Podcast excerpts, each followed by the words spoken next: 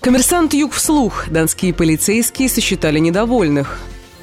Количество протестных акций в Ростовской области выросло за год в шесть раз. МВД по Ростовской области опубликовало информационную записку, согласно которой количество протестных акций в регионе выросло в 2017 году в шесть раз. Политологи считают, что наибольший политический вес имели акции шахтеров Кинг Коул и ростовских погорельцев. В целом эти цифры, по их мнению, не показательны. Роста протестных настроений в регионе нет.